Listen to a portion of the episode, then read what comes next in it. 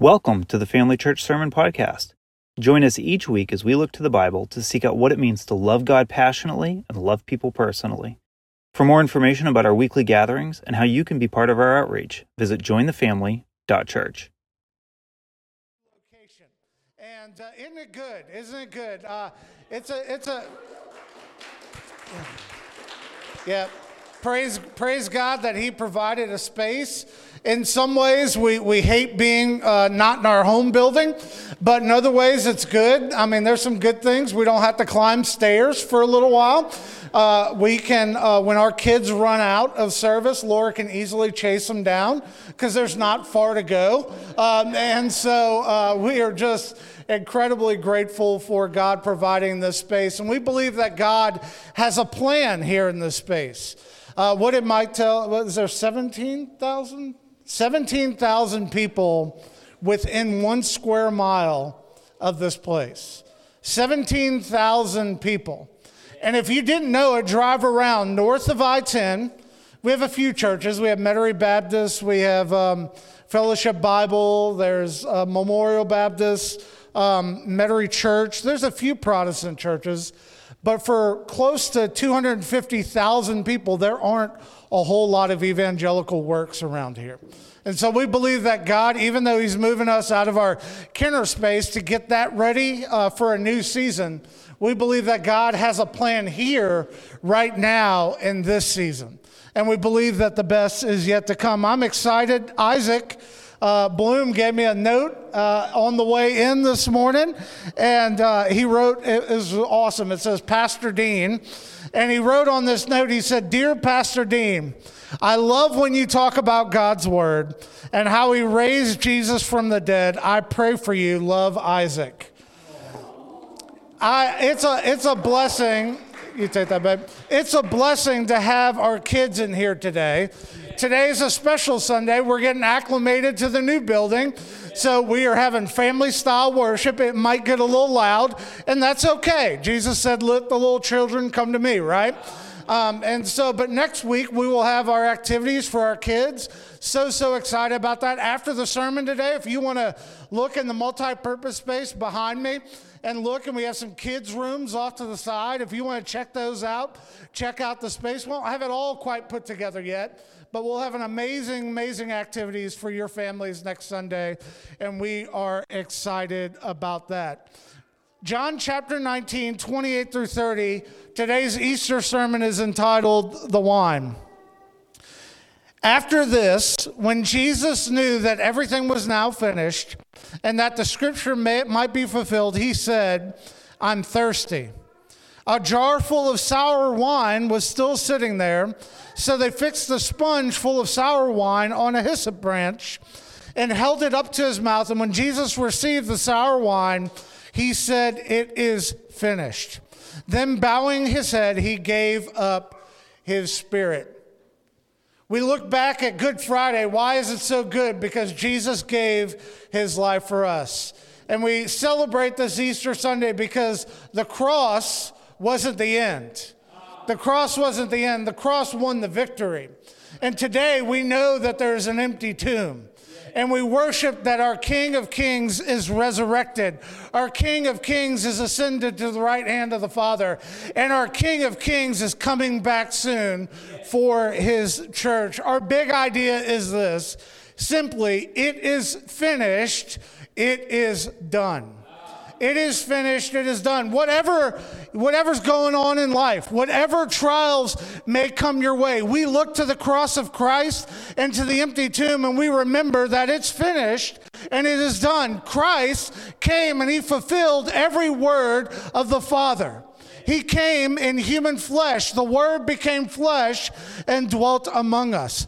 The Word was the way, the truth, and the life. No one would come to the Father but by Him. Jesus is the gift. Jesus is why we're here. Jesus is why we gather. What we first see is this the old has passed away. The old has passed away, the old is gone. Sometimes we look back and we say, I wish, I wish, I wish.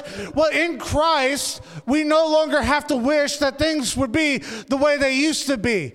We get to look forward to all that He's done and all that He promises to us as His church and as His people. You are no longer a sinner in Christ. You are no longer a racist. You are no longer an idolater. You are no longer a, an adulterer. You are no longer any of those things. In Christ, you are His. You're His, and you're welcomed to the family. He cried out on the cross, I'm thirsty. Part of this is because this is one of Jesus' sayings from the cross. He, he's crying out a feeling that he is already feeling. He is, he is close to death at this point. He is crying out in anguish, longing for something more. But what we see is something symbolic here. We see that he cries out for thirst, and the answer for the thirst is to grab a sponge and take a twig or a branch and attach it to that and try to get it up to the mouth of the King of Kings. If you look up a hyssop branch uh, on Google or anything, or if you look it up in a di- people use dictionaries anymore. I don't think so. Uh, you look it up on dictionary online, you know. But if you looked up a hyssop branch, you would see it's a pretty flimsy flower. And you're thinking, okay, well, how in the world did they put the sponge all the way up? Well, the truth is, I know our modern depictions have Jesus way up on a cross. More than likely, he probably wasn't that far off the ground. In fact, to crucify someone, there's simply their feet had to be elevated above ground level.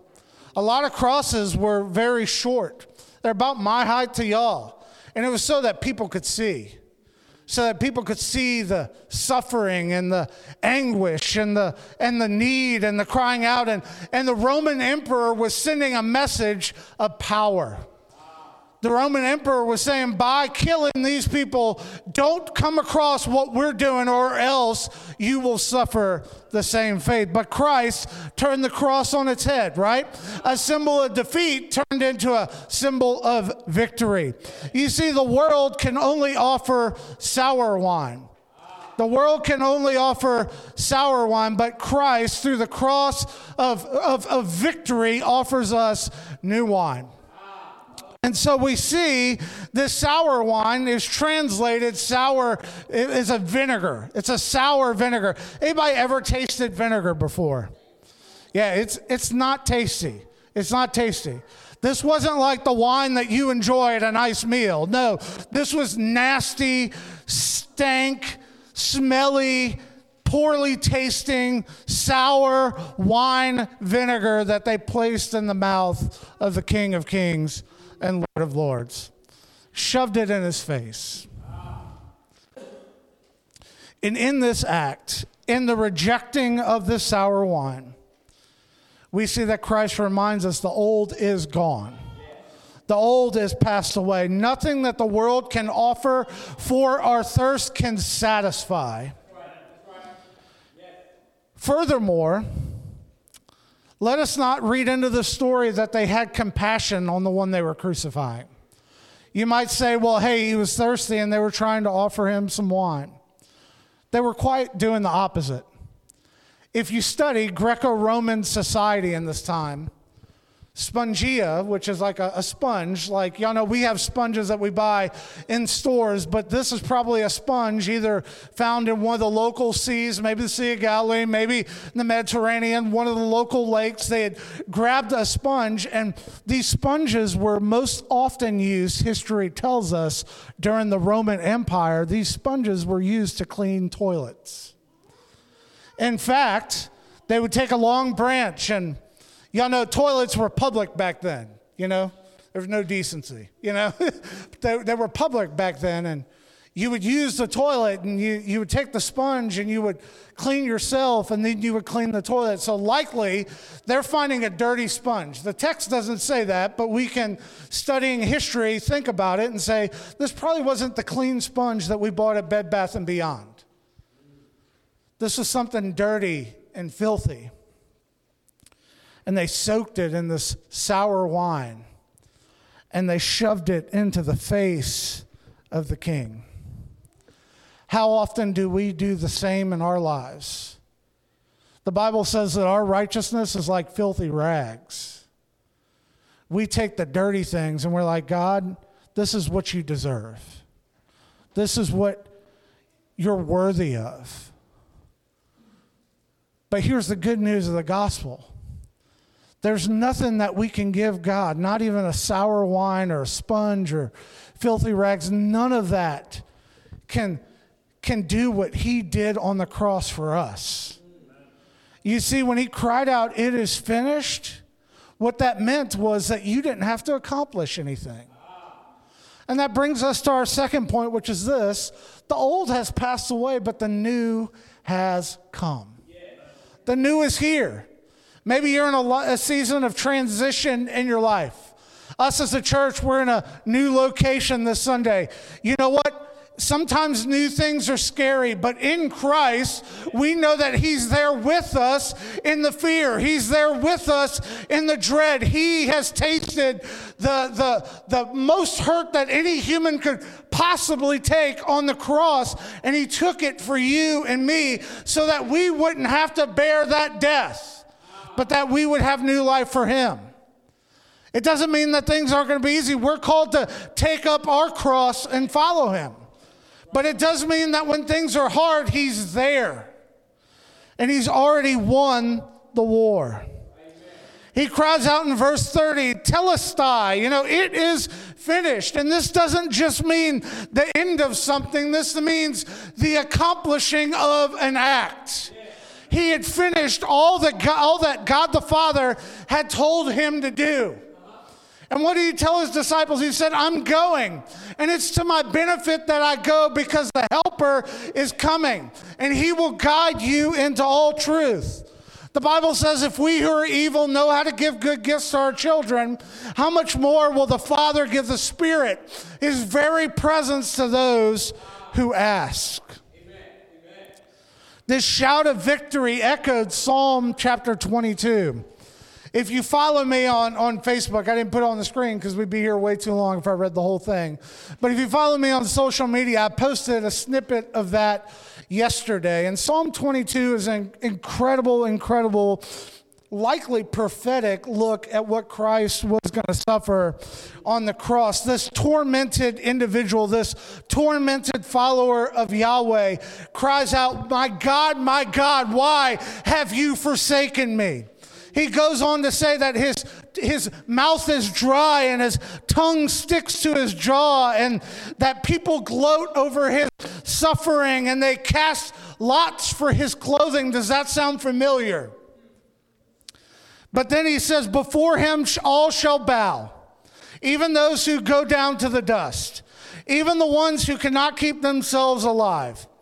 And it shall be told of the Lord to the coming generation, the generations that are here today, they shall come and proclaim his righteousness to those yet unborn, that he has done it. It's finished, it's done. This is reverberated down through all of Christian and human history. Christ took the sin that we deserve. Fancy theological term called the substitutionary atonement. He atoned, He made right for our sins. God made Him who knew no sin to be sin so that we could become the righteousness of God.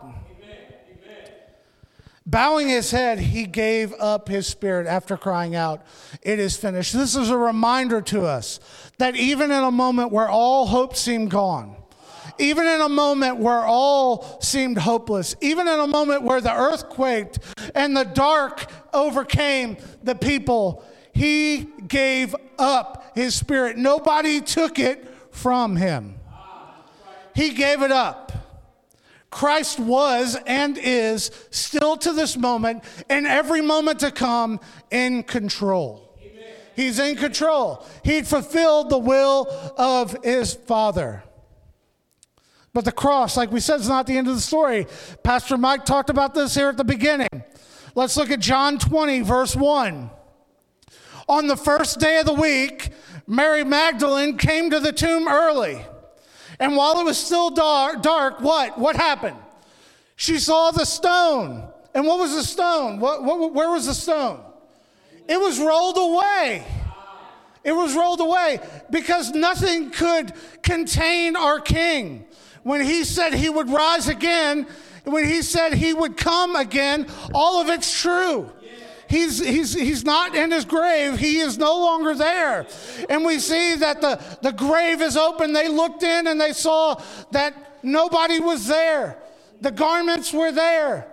And the angels appeared, and Jesus himself appears to Mary, and he tells her in verse 17 of chapter 20, he says, Don't cling to me. This seems crazy, right? You see Jesus and you want to hug him, right? I, I thought you were gone. I, I want you here. No. He says, Don't cling to me, Jesus told her, since I haven't yet ascended to the Father. He was still fulfilling his Father's will. But go to my brothers and tell them that I am ascending to my Father and your Father, to my God and your God. Verses 21 and 22, he encounters the apostles, and Jesus said to them, Peace be with you. As the Father has sent me, I send you. After saying this, he breathed again on them really kind of as a foretaste. I'm adding this commentary as a foretaste of Pentecost. And he says, Receive the Holy Spirit. This is who I am. And in 10 days, if y'all didn't know, Jesus appeared for 40 days after his death. He ascended to the right hand of the Father. And then 10 days later, Pentecost, Pente is 50. That's why it's called Pentecost. 10 days later, the Spirit came. Think about that waiting. Think about that 10 days of waiting for God's promises to come to pass. When He tells us, Peace be with you, that's a promise that He's here. He's here in our midst. He's here. And you know what? We get to feast on who He is. At the very end today, if uh, communion looks a little different because we have it set up different today, on, in the back, in the back two corners, you'll see the elements of communion. We're going to take the Lord's table here at the end of our gathering today. If you are a believer, we invite you to the Lord's table, and we will remember that after our time of response. But when we do that, we remember His body and His blood that was poured out and broken for us, and we remember it through wine and bread. And that wine and that bread represents new life. See, the, the, the world can only give us sour wine, but the Lord gives us life through his new wine.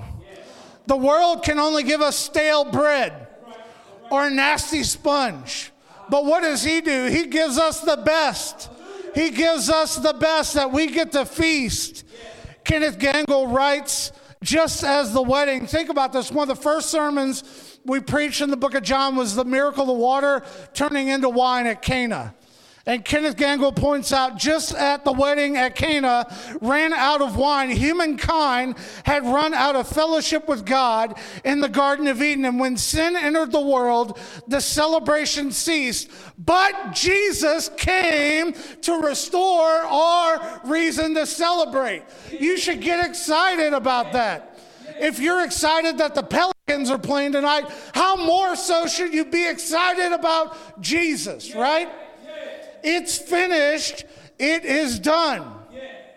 Isaiah prophesied in Isaiah 25, 6 through 10, talking about the end of times, ah. about the marriage supper, supper of the Lamb that we all look forward to. He says, On this mountain, Zion, on this mountain, the Lord of armies will prepare for all peoples a feast of choice meat, a feast of not just sour wine, what? A feast of aged wine the best of the best. I don't like wine, so somehow miraculously it's to become Dr. Pepper. It's to be great, you know, but it's to be the best. A feast with aged wine prime choice of, of the finest meat, fine vintage wine. On this mountain, he will swallow up the burial shroud, the shroud over all the peoples, the sheet covering all the nations. And when, and when that has been swallowed up, death once and for all, the Lord God will wipe away tears from every face. And he will remove his people's disgrace from the whole earth. For the Lord has spoken. On that day, it will be said, Look, this is our God. And we've what? We've waited for him. And he saved us. This is the Lord, and we have waited for him. Let us rejoice and be glad in his salvation. Reminds me of the old chorus, right? This is the day the Lord has made. Let us rejoice and be glad in it. For the Lord's power will rest on this mountain. And the book of Revelation points towards this prophecy fulfillment. Revelation 21, beginning in verse 4. He will wipe away every tear from their eyes, and death shall be no more. Neither shall there be mourning, nor crying, nor pain anymore, for the former things have passed away. And he who is seated on the throne says, I'm making all things new. What's he making new? Everything. All things new. And he said, Write this down. These words are trustworthy and true. And he said to me, It is what? Done. It, he didn't say, It'll be done. No, he said, It is finished. It is done. I am the Alpha and the Omega, the beginning and the end. To the thirsty, I, hey, this defines you. You're going to see a list here in a moment, and you might look at this list of those who are going to be cast into the lake of fire, and you're like, well, hey, I do this, I do that. You may look at it and say, I'm not a sorcerer, but then it gets to liars. All of you are liars. And you might say, okay, well, that's what I'm going to do. No, what does it say? To the thirsty. You are no longer defined by what you do or what you've done. You're defined by the faith that you've experienced through grace, right? Yeah. Not of yourself. He'll wipe away all those tears. To the thirsty, I will give from the spring of the water of life without payment. The one who conquers will have this heritage. I will be his God, and he will be my son. But as for the cowardly, the faithless, the detestable, the murderers, the sexually immoral, the sorcerers, the idolaters, and all liars, their portion will be with the lake in the lake that burns with fire and sulfur, which is the second death.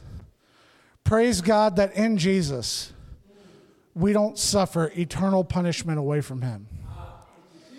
In Jesus, we've been offered a way, the way the truth, the life.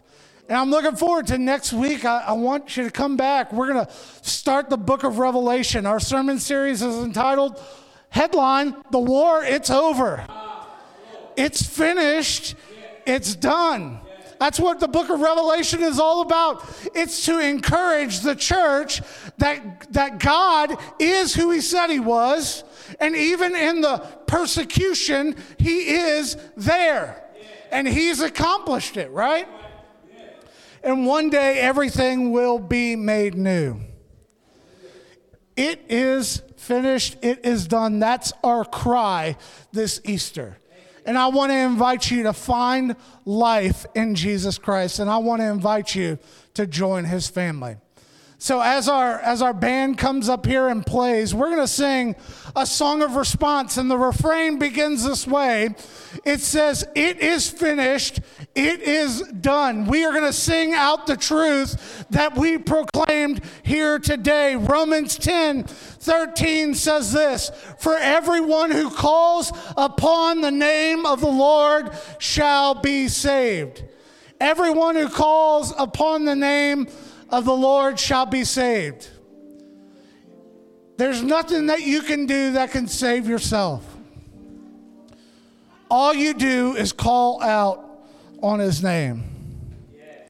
Second Corinthians 5:17 closes this way. Therefore, if anyone is in Christ, he's a new creation. The old has passed away, and the new has come. I want to invite you today to experience something new in your life.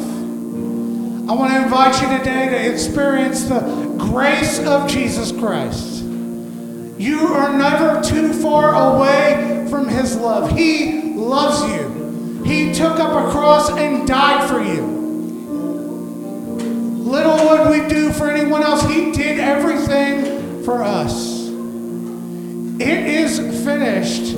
It is done. He's overcome everything for you and for me. The war is over. We have a reason to celebrate.